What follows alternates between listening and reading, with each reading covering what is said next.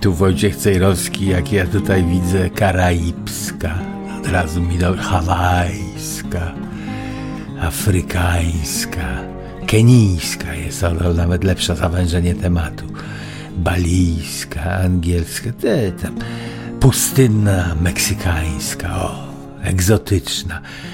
Cejrowski.com łamane przez herbata.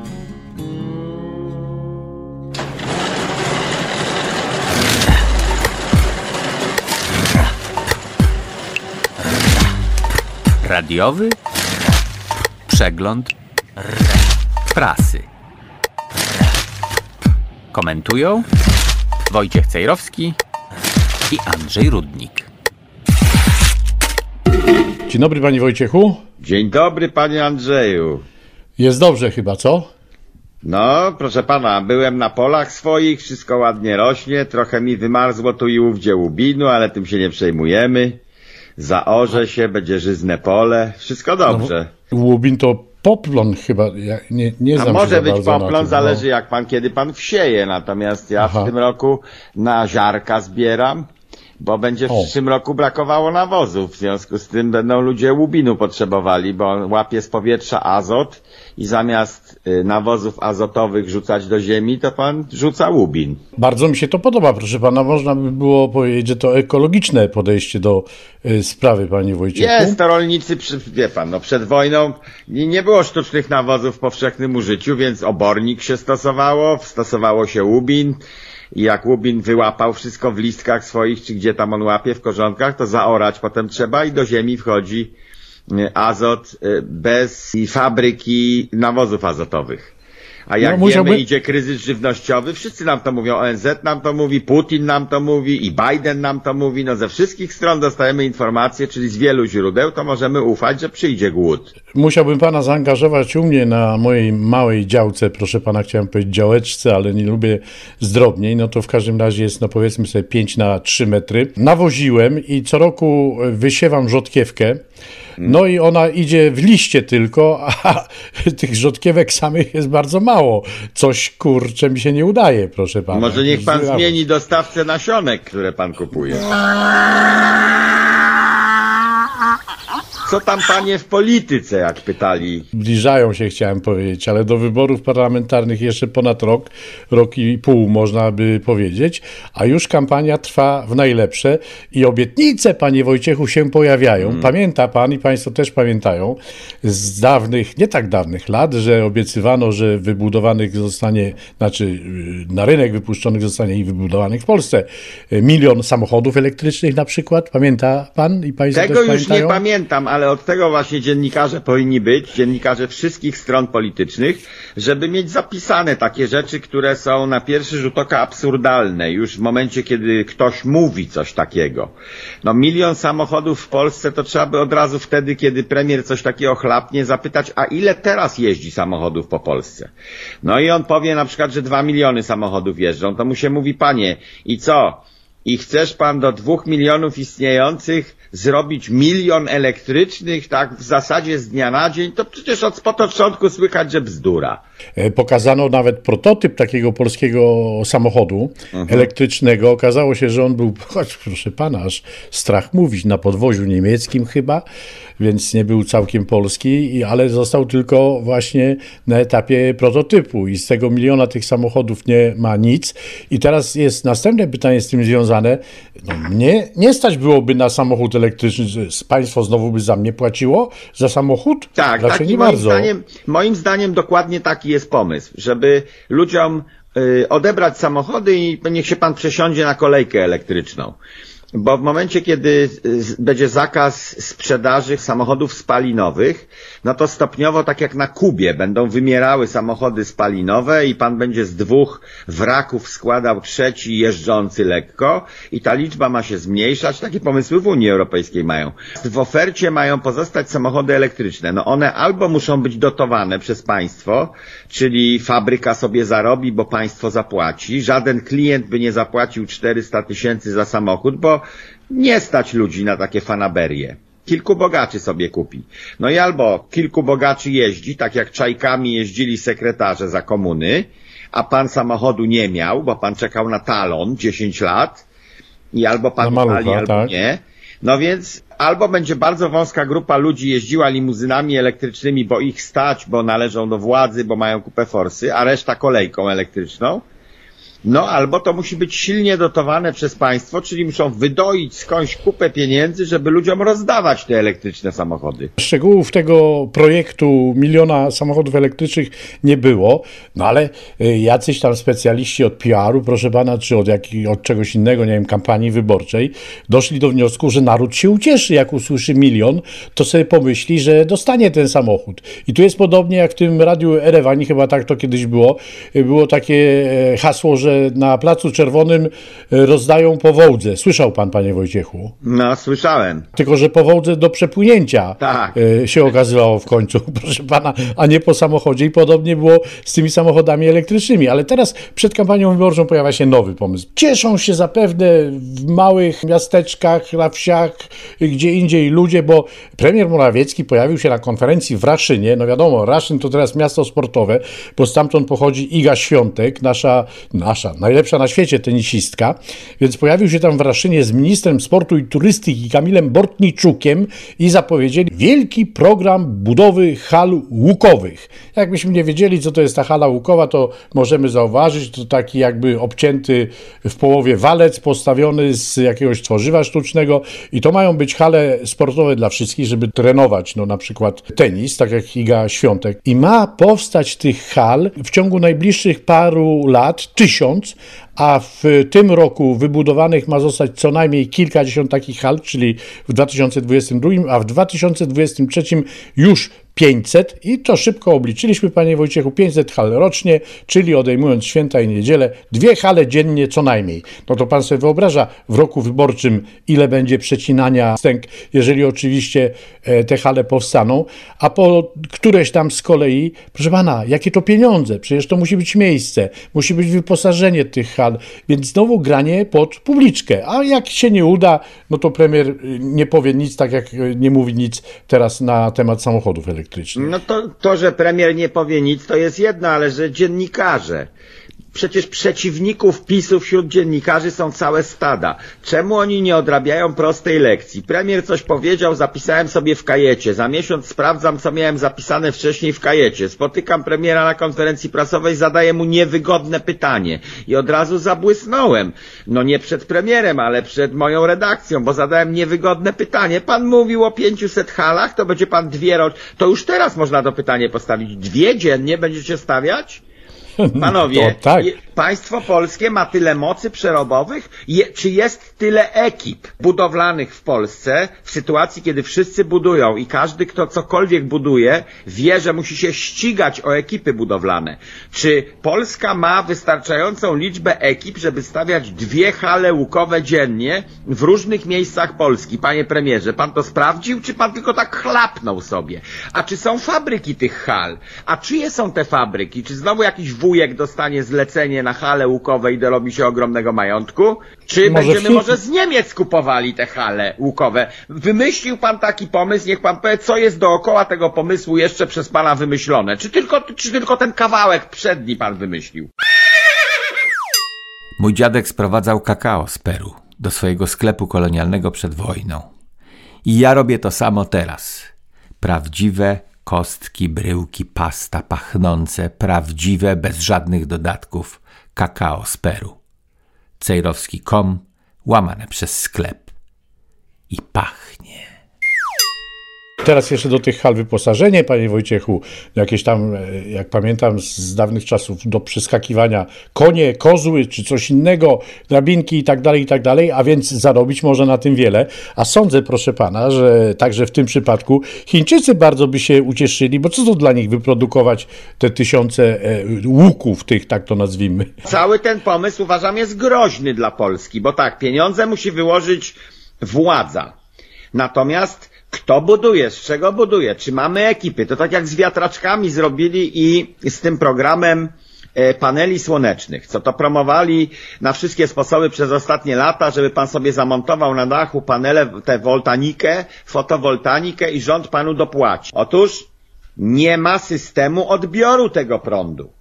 I ludzie spostrzegają na swoim liczniku, że świeci piękne słońce, moja fota, fotowoltanika, za którą wyłożyłem trochę własnego grosza i trochę dostałem dotacji, produkuje prąd, ale tego prądu nie ma gdzie wysłać. To samo z wiatraków.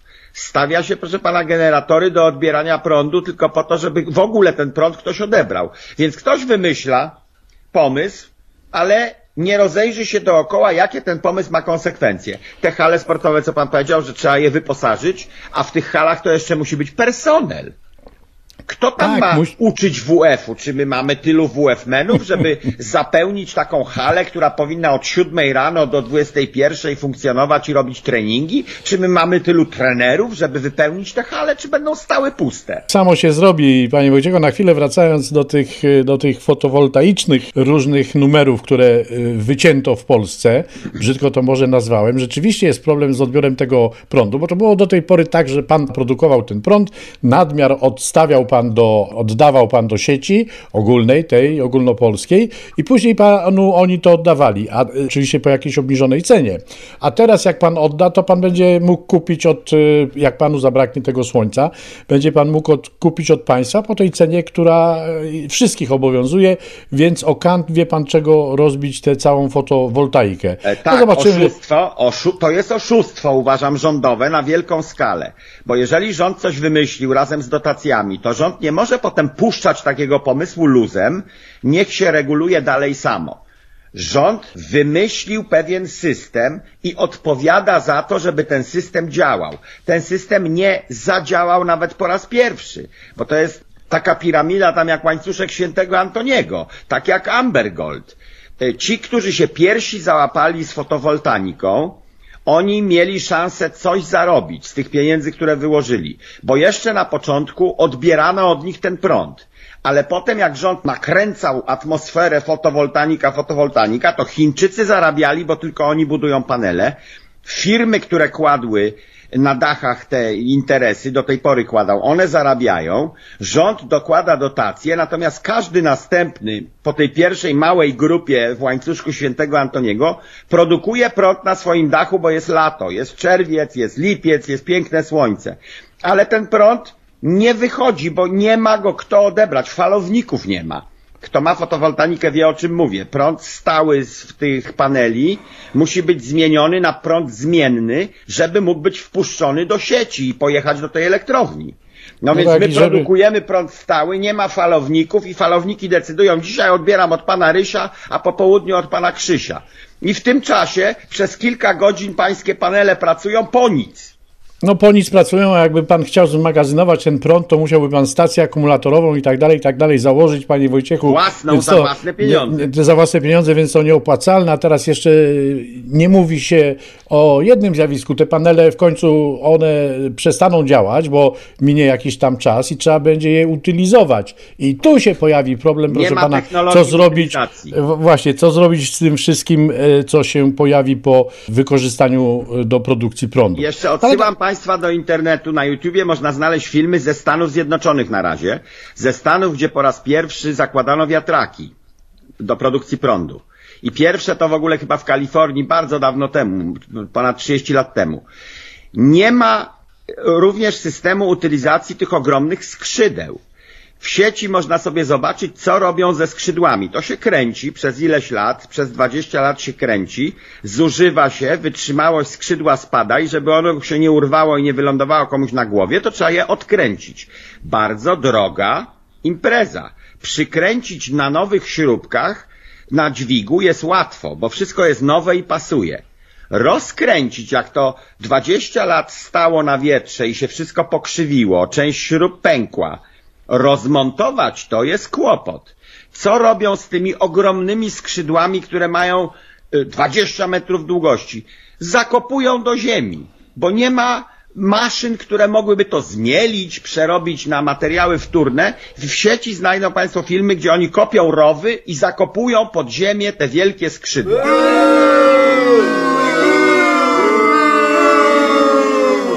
Wspomniałem o tym, że wybory, co prawda dopiero za rok i trochę, ale już proszę pana, ruchy na scenie politycznej są e, duże. Jeszcze w następnym odcinku o tym też powiemy, ale dzisiaj chciałbym powiedzieć o pani Agnieszce Ścigaj.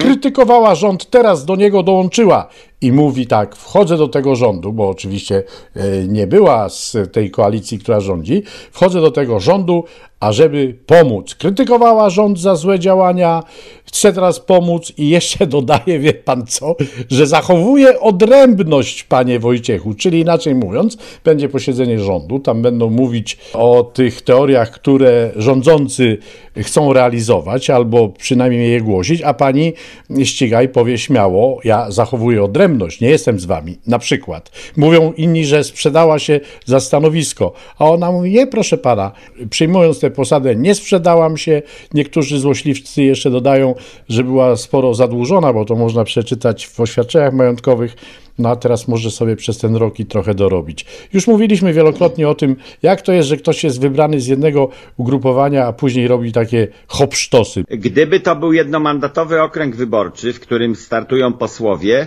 to y, mieliby moralne prawo do zmiany przynależności partyjnej, no bo oni odpowiadają bezpośrednio wobec swojej grupy wyborczej. Mogą zrobić zebranie wyborcze w swoim okręgu, meeting jakiś co jakiś czas powinni spowiadać się z tego, co robią w Warszawce w imieniu tej swojej grupy i mogą wtedy swoich wyborców poinformować, jak chce zmienić przynależność partyjną, bo coś tam bo jest jakiś powód. Natomiast jak oni są z partyjnej listy i tak przeskakują, to moim zdaniem to jest nieuczciwe wobec tej partyjnej listy. Mnie się listy partyjne nie podobają, to pan wie, od lat je krytykuję. Natomiast jak już ktoś wszedł w taki interes, obiecał coś jakiemuś Tuskowi albo Jarosławowi, to powinien lojalnie wysiedzieć do samego końca albo złożyć mandat i po prostu wyjść, a nie zmieniać przynależność partyjną w trakcie. Prowadzę sklep i sprzedaję najlepszą yerbę w kraju. Inni może mają tańszą, może mają inną, moja jest najlepsza. I co? I jajco, no jest najlepsza po prostu i sam ją piję. Cejrowski.com łamane przez sklep. Zakres obowiązków tej pani, nie wiem, zakres, kierunek może e, takich działań, e, tak to można określić. My chcemy się zająć integracją społeczną i pomocą dla uchodźców, deklaruje ta pani Agnieszka Ścigaj. I ona mówi, że ona ma jakiś plan, który zostanie e, przez rząd wdrożony do realizacji. I jeszcze pada pytanie oczywiście, czy wystartuje w przyszłych wyborach z list PiS. I pani mówi tak, uwaga, uwaga, nie zadeklaruje, że nie wystartuje z list PiS. Teraz uwaga jeszcze bardziej, gdyż w ogóle o tym teraz nie myślę. A to sama sobie przeczy, bo nie deklaruje, że nie wystartuje, a jednak o tym nie myśli? To ciekawe, prawda? Tak, ale jeszcze ciekawsze jest, że ją zapytano, czy wystartuje z list PiS, a ona odpowiedziała, nie zadeklaruję, że nie wystartuje. Tak, ona w tak. ogóle odpowiedziała na, na zupełnie inne pytanie. Pytanie było proste. Czy pani w następnych wyborach, w związku z tym, że weszła pani do rządu pisowskiego, czy w związku z tym pani wystartuje z list PiSu? No i się odpowiada tak albo nie. A ona mówi, teraz wam nie powiem, że nie wystartuje. Mętna woda to jest, ale ja chciałem pana od początku pytać, pan mi wysłał ten artykuł, przeczytałem dwa razy i może mi Rudnik wytłumaczy, co, co to jest za Ministerstwo Integracji Społecznej? Czym się zajmuje? Bo Ministerstwo, proszę pana, Gospodarki Morskiej, to ja rozumiem. Ministerstwo od elektryfikacji, to rozumiem. Ministerstwo Przemysłu, Sprawiedliwości, Finansów, wszystko rozumiem. Ale czym jest Ministerstwo cyfryzacji na przykład, to ja już nie rozumiem, bo to jest część gospodarki, więc po co jest jakiś minister osobny, a ta pani, to ja nawet nie wiem, jak te słowa zrozumieć. Ona jest do spraw integracji społecznej. Integracji kogo z kim? To jest bardzo trudna sprawa, proszę pana, bo był taki, bo był taki minister, też się nazywał, on Uwaga, nie mówił, że... No. słuchacze, Rudnik się zamienia w satyryka.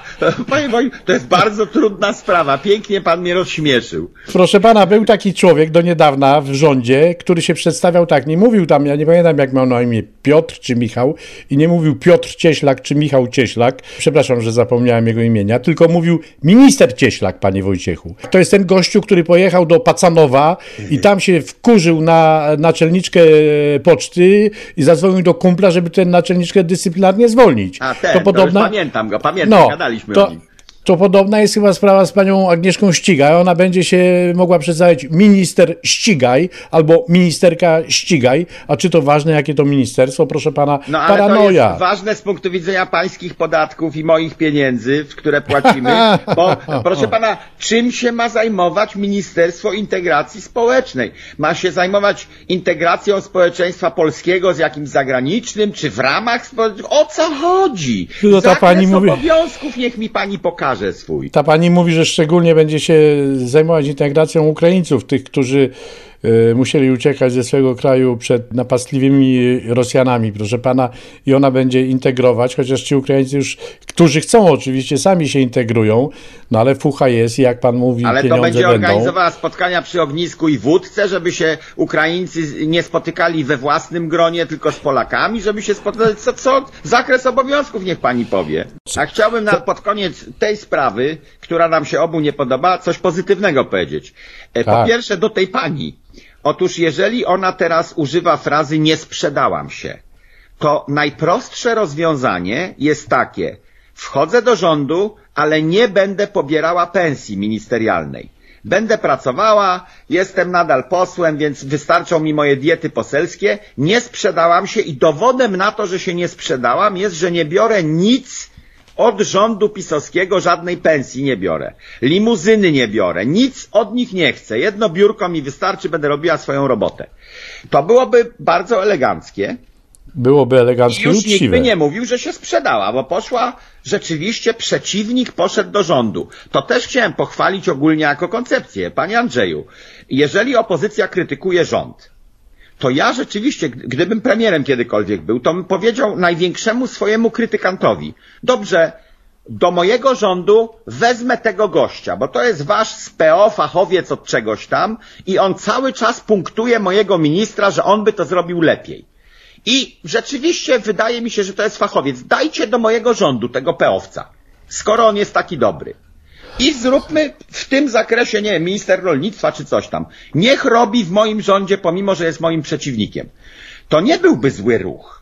No nie byłby zły ruch, panie Wojciechu, ale tu trzeba odwagi, wyobraźni, proszę pana, uczciwości i zawsze sobie taki premier e, czy inna osoba, która decyduje, myśli, no kurczę, dam tego na stanowisko ministerialne, zajmie jedną posadę, swoich ludzi tam umieści, będzie ryć pode mną. Proszę pana, problemów wiele, ale musimy dzisiaj kończyć. Dziękujemy za uwagę, do usłyszenia. Bye! Był to radiowy przegląd prasy. Komentowali Wojciech Cejrowski i Andrzej Rudnik.